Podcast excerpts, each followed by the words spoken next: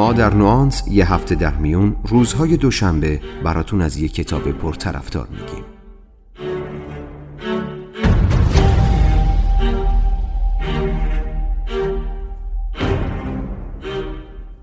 نوانس.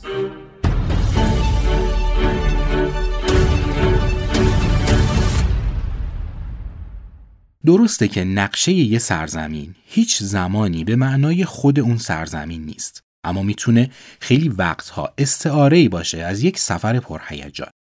کم نبودن زمانهایی که با دیدن یه عکس از جایی یه جای خاص سر شوق اومدیم و تا به اونجا سفر نکردیم این دقدقه از سرمون بیرون نرفته. نقشه ها اما به ما چیزهایی از احتمالات بیکران سفر نمیگن.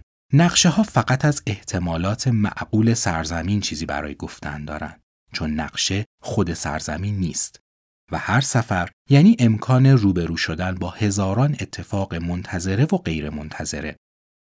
یه نقشه خوب می‌تونه جذابترین مقاصد دیدنی و راه رسیدن به اونها رو به ما نشون بده. نقشه انقدر اهمیت داره که می‌تونه ماهیت سفر ما رو مشخص کنه. سفر همیشه سفر آفاق نیست گاهی نیاز داریم به سفر انفس بریم و برای لذت بردن از این سفر هم به نقشه نیاز داریم که پیچ و خمهای مسیر رو بهمون همون یادآوری کنه. برای رفتن به یه سفر روانی چیزی بهتر از کتاب وجود نداره. اما چه کتابی؟ بیاین تا شما رو با یکی از اونها آشنا کنم.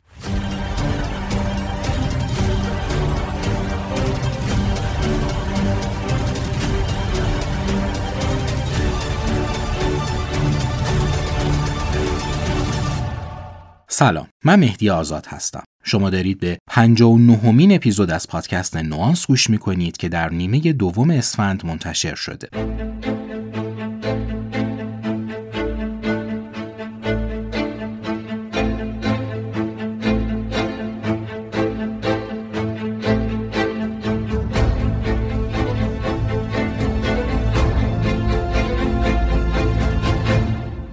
سال 2003 روزنامه های آمریکایی خبری رو منتشر کردند به این صورت که دادگاه حکم داده یه محکوم به اعدام باید تحت مراقبت های روانی قرار بگیره تا برای اعدام شدن به حد کافی عاقل بشه. تو نگاه اول ممکنه این خبر عجیب به نظر برسه اما واقعیتش مردم زیاد از شنیدن این خبر شوکه نشدن. ماجرا اینطور بود که چارلز سینگلتون کارگر فروشگاهی رو به قتل رسونده و باید اعدام بشه. اما به نظر می رسید این فرد تعادل روانی نداره. مثلا اعتقاد داشت شیاطین سلول زندانش رو تصرف کردن یا باور داشت می‌تونه صدای خدا رو بشنوه. اما نکته عجیب حکم دادگاهه. میگه سینگلتون باید به حد کافی عاقل بشه. به حد کافی یعنی چقدر؟ شاید انقدر که بتونه گناهکار بودن خودش و در نتیجه دلیل مجازاتش رو متوجه بشه. روانپزشکان مشکل سینگلتون رو اسکیزوفرنی تشخیص داده بودند. این مورد هم برای اکثر ما مثل حکم دادگاه درگیری فکری چندان مهمی ایجاد نمی‌کنه. چرا؟ چون برای اکثر ما مرز میان عقل و جنون بسیار روشن و واضحه. ما پر شدیم از انبوهی پیش‌فرض و قضاوت در مورد اینکه در بهترین حالت چطور باید فکر کنیم، چطور باید احساس کنیم و چطور باید رفتار کنیم. پیش خودمون یه تعریفی از عاقل بودن داریم و این تعریف به ما اطمینان میده کجای کار ایستادیم. های ما برای سلامت عقلانی ممکنه شامل چنین باورهایی باشه. مثلا ما تصور می‌کنیم عامل و فائل اصلی نیت هامون هستیم و این نیت ها نه تنها برای خودمون که برای دیگران هم واضح، پذیرفتنی و معقولن. به همین ترتیب ما معتقدیم مسئول تمامی اعمال خودمون هستیم و چنانچه خطایی از ما سر بزنه دیگران مجاز هستند ما رو مجازات کنند و در نهایت اینکه ما تصور می‌کنیم در مورد خودمون کاملا واقع بین هستیم. اینها بخش کوچیکی از پیش‌فرض‌هایی هستند که باعث میشن ما خودمون رو این ور خط و آدمهایی مثل سینگلتون رو اون ور خط تصور کنیم. مسئله صرفاً بر سر چند اصطلاح یا اختلالات ذکر شده تو کتاب DSM نیست. مسئله این نیست که این شخص از بیماری اسکیزوفرنی رنج می برده. مسئله همون عبارت به حد کافی عاقله. به حد کافی عاقل بودن یعنی چی و چرا شنیدنش برای ما اینقدر عادیه؟ میشل فوکو تو کتابی به نام تاریخ جنون به این مسئله پرداخت. و ابعاد تاریخی اجتماعی تمایز میان دیوانگی و جنون رو تا حد بسیاری روشن کرد. به احتمال بسیار زیاد تا قبل از قرن هفدهم این تصویر امروزین ما از دیوانگی و عقل وجود نداشته و حتی در موارد بسیاری برای مردم به اصطلاح دیوانه نوعی قداست هم در نظر گرفته شده. در واقع دیوانگی در بسیاری از متون ادبی یا فلسفی نوعی خردمندی متفاوت به حساب می اومده. فوکو سیر تحول این مفاهیم رو تو کتابش کنکاش می‌کنه تا برسه به دوران مدرن ما. مورخی به نام ادوارد شورتر هم از زاویه متفاوت این موضوع رو تو کتاب چطور همه افسرده شدند مورد کنکاش قرار داده. اینکه چطور در طی دو سه قرن اخیر رفتارها و افکاری که صرفاً متفاوت تلقی می شدن تبدیل شدن به بیماری های روانی و در نهایت اکثر اونها تحت عناوینی مثل افسردگی و اضطراب طبقه بندی شدند. و در حوزه های مختلفی مثل آموزش و پرورش و مسائل حقوقی مورد استفاده قرار گرفتند. مشکل اصلی همچنان تعریف عاقل بودنه. درست و نادرست برای دیوانگی تعاریف و نشانه های مختلفی ذکر شده. اما اگه این تعاریف رو وارونه کنیم به تعریف آدم عاقل نمی‌رسیم. صدها و هزاران داستان و شعر در مورد دیوانگان و آدمهای متفاوت از عرف و اجتماع نوشته شده. آدمهایی با شجاعت دیوانوار، عشق دیوانوار و چیزهایی از این قبیل همیشه سوژه اصلی نمایش ها، داستان ها و نقاشی ها بودند.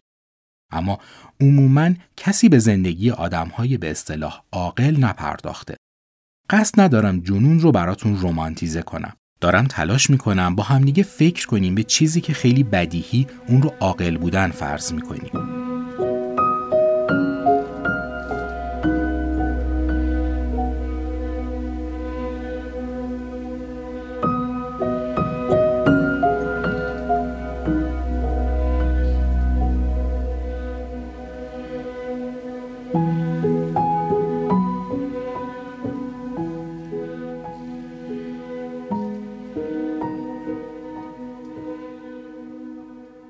از اواخر دهه 60 میلادی جنبش های ضد روانپزشکی و ضد جریان قالب روانشناسی مختلفی تو دنیا شکل گرفت.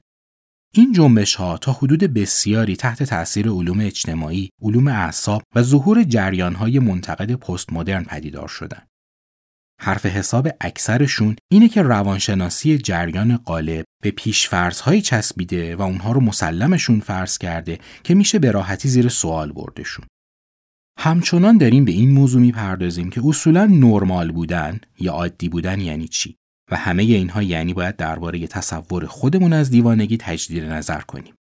وقتی یه کمی به عقب برمیگردیم و به تاریخ روانپزشکی نگاه می‌کنیم خاصه در موارد بحرانی که رفتارهای فرد باعث مشکلاتی در روالهای پذیرفته شده اجتماعی یا اقتصادی شده به نظر می‌رسه خیلی از طبقه بندی ها و برچسب ها بیشتر از اینکه کارکرد درمانی داشته باشند یه جور بار حقوقی یا سیاسی داشتن. در واقع دیوانه خواندن بسیاری از افراد توجیهی بوده برای جدا کردنشون جدا کردن افرادی که معمولا مزاحم سیستم مدرن تولید بودند و حبس کردن اونها در جای دور از سایری. با این حال موضوعی که عجیب به نظر می‌رسه اینه که در چند صد سال اخیر هیچ تلاش مشخصی برای تعریف عاقل بودن دیده نمیشه. اندک کتابهایی مثل جامعه سالم اریک فروم هم بیشتر نقدی بودن بر سرمایه داری تا تعریف انسان عاقل. توماس ساس هم در کتاب معروفش افسانه بیمار روانی چیزی درباره انسان سالم نمیگه. ادوارد شورتر هم تو کتابی که ذکرش رفت یعنی چطور همه افسرده شدند کاری به کار انسان عاقل نداره. هزاران افسانه درباره دیوانگی هست اما هیچ افسانه‌ای در مورد سلامت روان نیست. جنبش های روانشناسی و ضد روانشناسی هیجان زیادی به پا کردن. اما انگار عاقل بودن برای کسی جذاب نیست.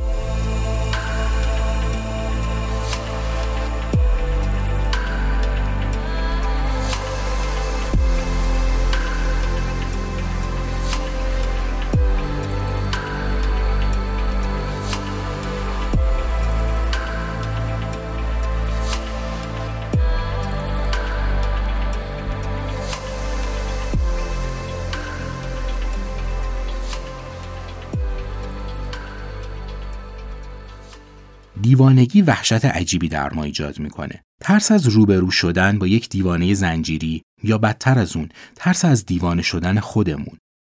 دقیقا نمی‌دونیم این ترس چیه یا حتی از کجا ریشه می‌گیره. اما حتی این ترس هم باعث نشده ما به درکی از عاقل بودن برسیم. همزمان گویا در عاقل بودن هم وحشتی هست که نمی‌خوایم بهش بپردازیم. چیزی در عاقل بودن هست که ما را از تعریف اون بیزار می‌کنه.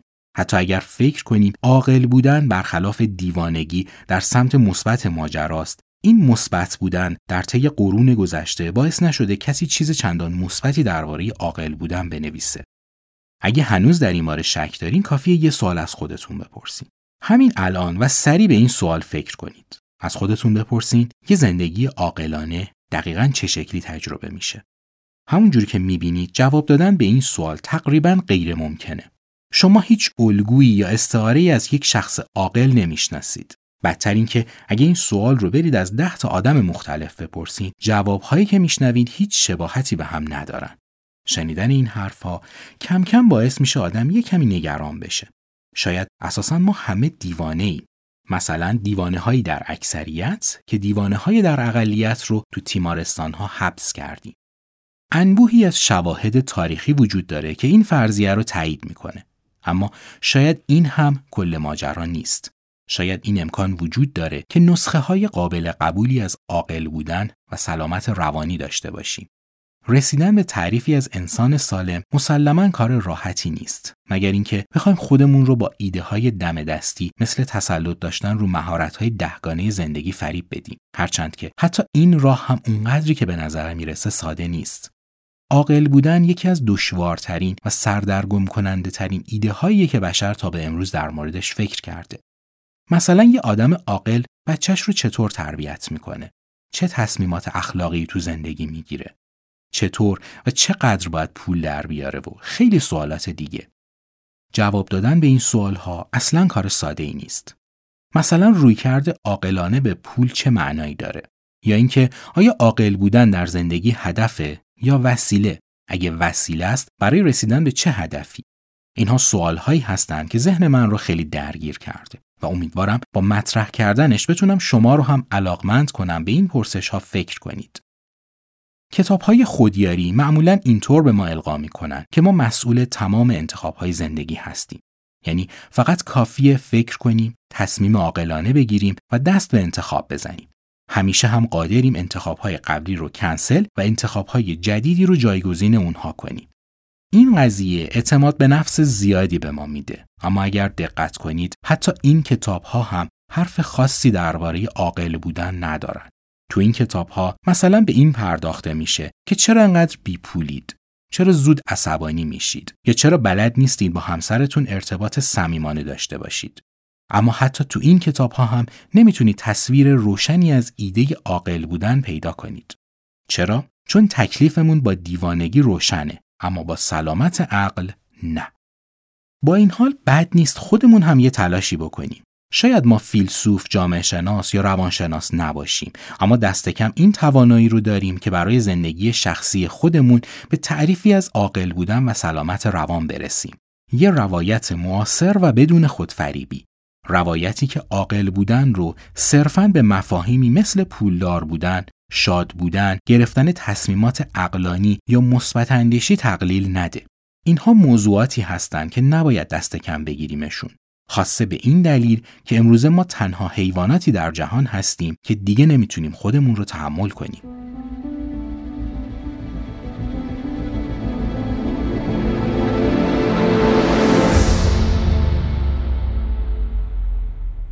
اگه فراموش نکرده باشید تو قسمت مقدمه گفتم می‌خوام شما رو با یه نقشه آشنا کنم. در واقع با یه کتاب. کتابی که می‌تونه در روشن کردن سرزمین عقل حکم نقشه رو برای ما داشته باشه. این کتاب اسمش هست عقل در برابر جنون نوشته آدام فلیپس. فیلیپس تو کتابش سعی داره ما رو در مسیرهای دیالکتیکی با خودمون قرار بده تا متوجه پیچیدگی های شناخت عقل بشیم. اون خواننده رو تشویق می‌کنه باورهای زمینه‌ای خودشون رو زیر سوال ببرن. در واقع کتاب عقل در برابر جنون کتابی نیست که بخواین مثل روزنامه بخونید. خوندن این کتاب نیازمند اینه که با نویسنده مشارکت کنید. همین قضیه خوندنش رو جذابتر می‌کنه. کتاب از سه بخش اصلی تشکیل شده. بخش اول خواننده رو با پیشینه فکری و تاریخی این ماجرا آشنا می‌کنه. بخش دوم کتاب به پیامدهای این ماجرا می‌پردازه. اینکه چطور محرک مثل پول یا رابطه جنسی روی کیفیت زندگی ما اثر می‌ذارن. در نهایت ما با چالش اصلی کتاب روبرو میشیم. اگرچه ما عموما سلامت عقل رو به عنوان یک پیشفرز آموخته شده پذیرفتیم اما داریم تو دنیایی زندگی می کنیم که به دلیل نبوده یه تعریف مشخص از سلامتی یا بیماری روانی هر لحظه این خطر در کمین ماست که روزی به تشخیص دیگران از مرز سلامت روان بگذریم و تو دنیای دیوانه ها طبقه بندی بشیم. درسته که در این مورد کنجکاو نیستیم یا با تصور اینکه دیوانه نیستیم ممکنه به سادگی از کنارش عبور کنیم. اما آدم فیلیپس با ذکر کلی نمونه های واقعی نشون میده خیلی از کسانی که پشت دیوارهای بیمارستانهای روانی گرفتار شدن هم زمانی همینطور فکر می‌کردن.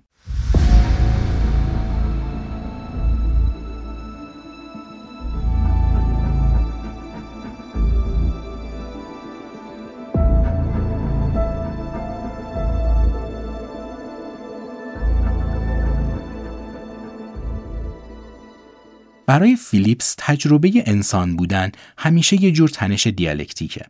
تنشی بین حالتهای متفاوت و متعارض آگاهی.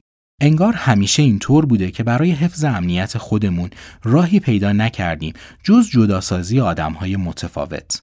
حالا گاهی اونها رو به عنوان دشمن دیدیم و گاهی به عنوان آدمهایی که صرفا با ما فرق دارن.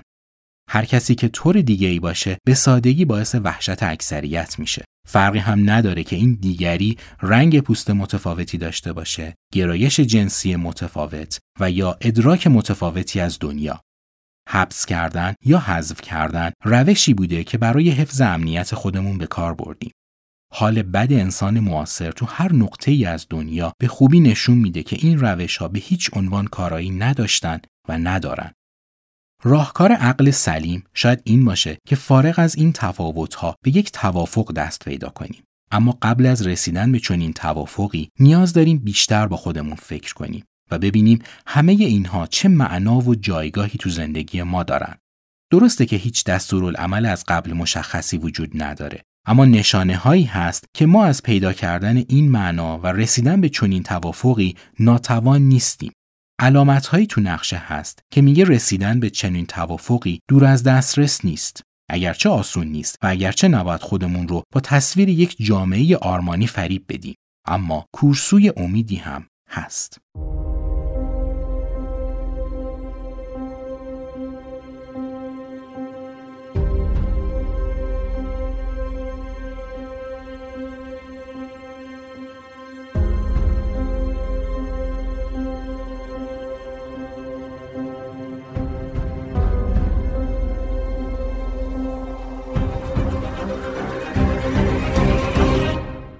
خب رسیدیم به پایان این اپیزود. آخرین اپیزود ما تو سال 1400. مدت کوتاهی همراهتون نیستیم و اپیزود جدیدی نخواهیم داشت تا سال آینده که با فصل جدیدی از معرفی کتاب ها برگردیم. مثل همیشه تو این اپیزود هم تلاش کردم ایده اصلی کتابی رو که به تازگی خوندم براتون مطرح کنم. قاعدتا اگه علاقمند شدین در مورد این موضوع بیشتر فکر کنید، باید به متن کامل کتاب مراجعه کنید. این کتاب همونطور که گفتم با نام عقل در برابر جنون با ترجمه سید عباس سیدین به همت انتشارات پندار تابان منتشر شده. کتاب بسیار ارزشمند و مهمیه و برای هر کسی که قصد داره خودش و دنیایی رو که توی اون زندگی می‌کنه بهتر بشناسه مطالعهش واجبه. در پایان ازتون سپاسگزارم که شنونده این اپیزود از پادکست نوانس بودین. ما رو از نظرات و پیشنهاداتتون بینصیب نذارید. پیشاپیش نوروز سال 1401 رو به همتون تبریک میگم و تا سال آینده روز و روزگار خوشی رو براتون آرزو مندم.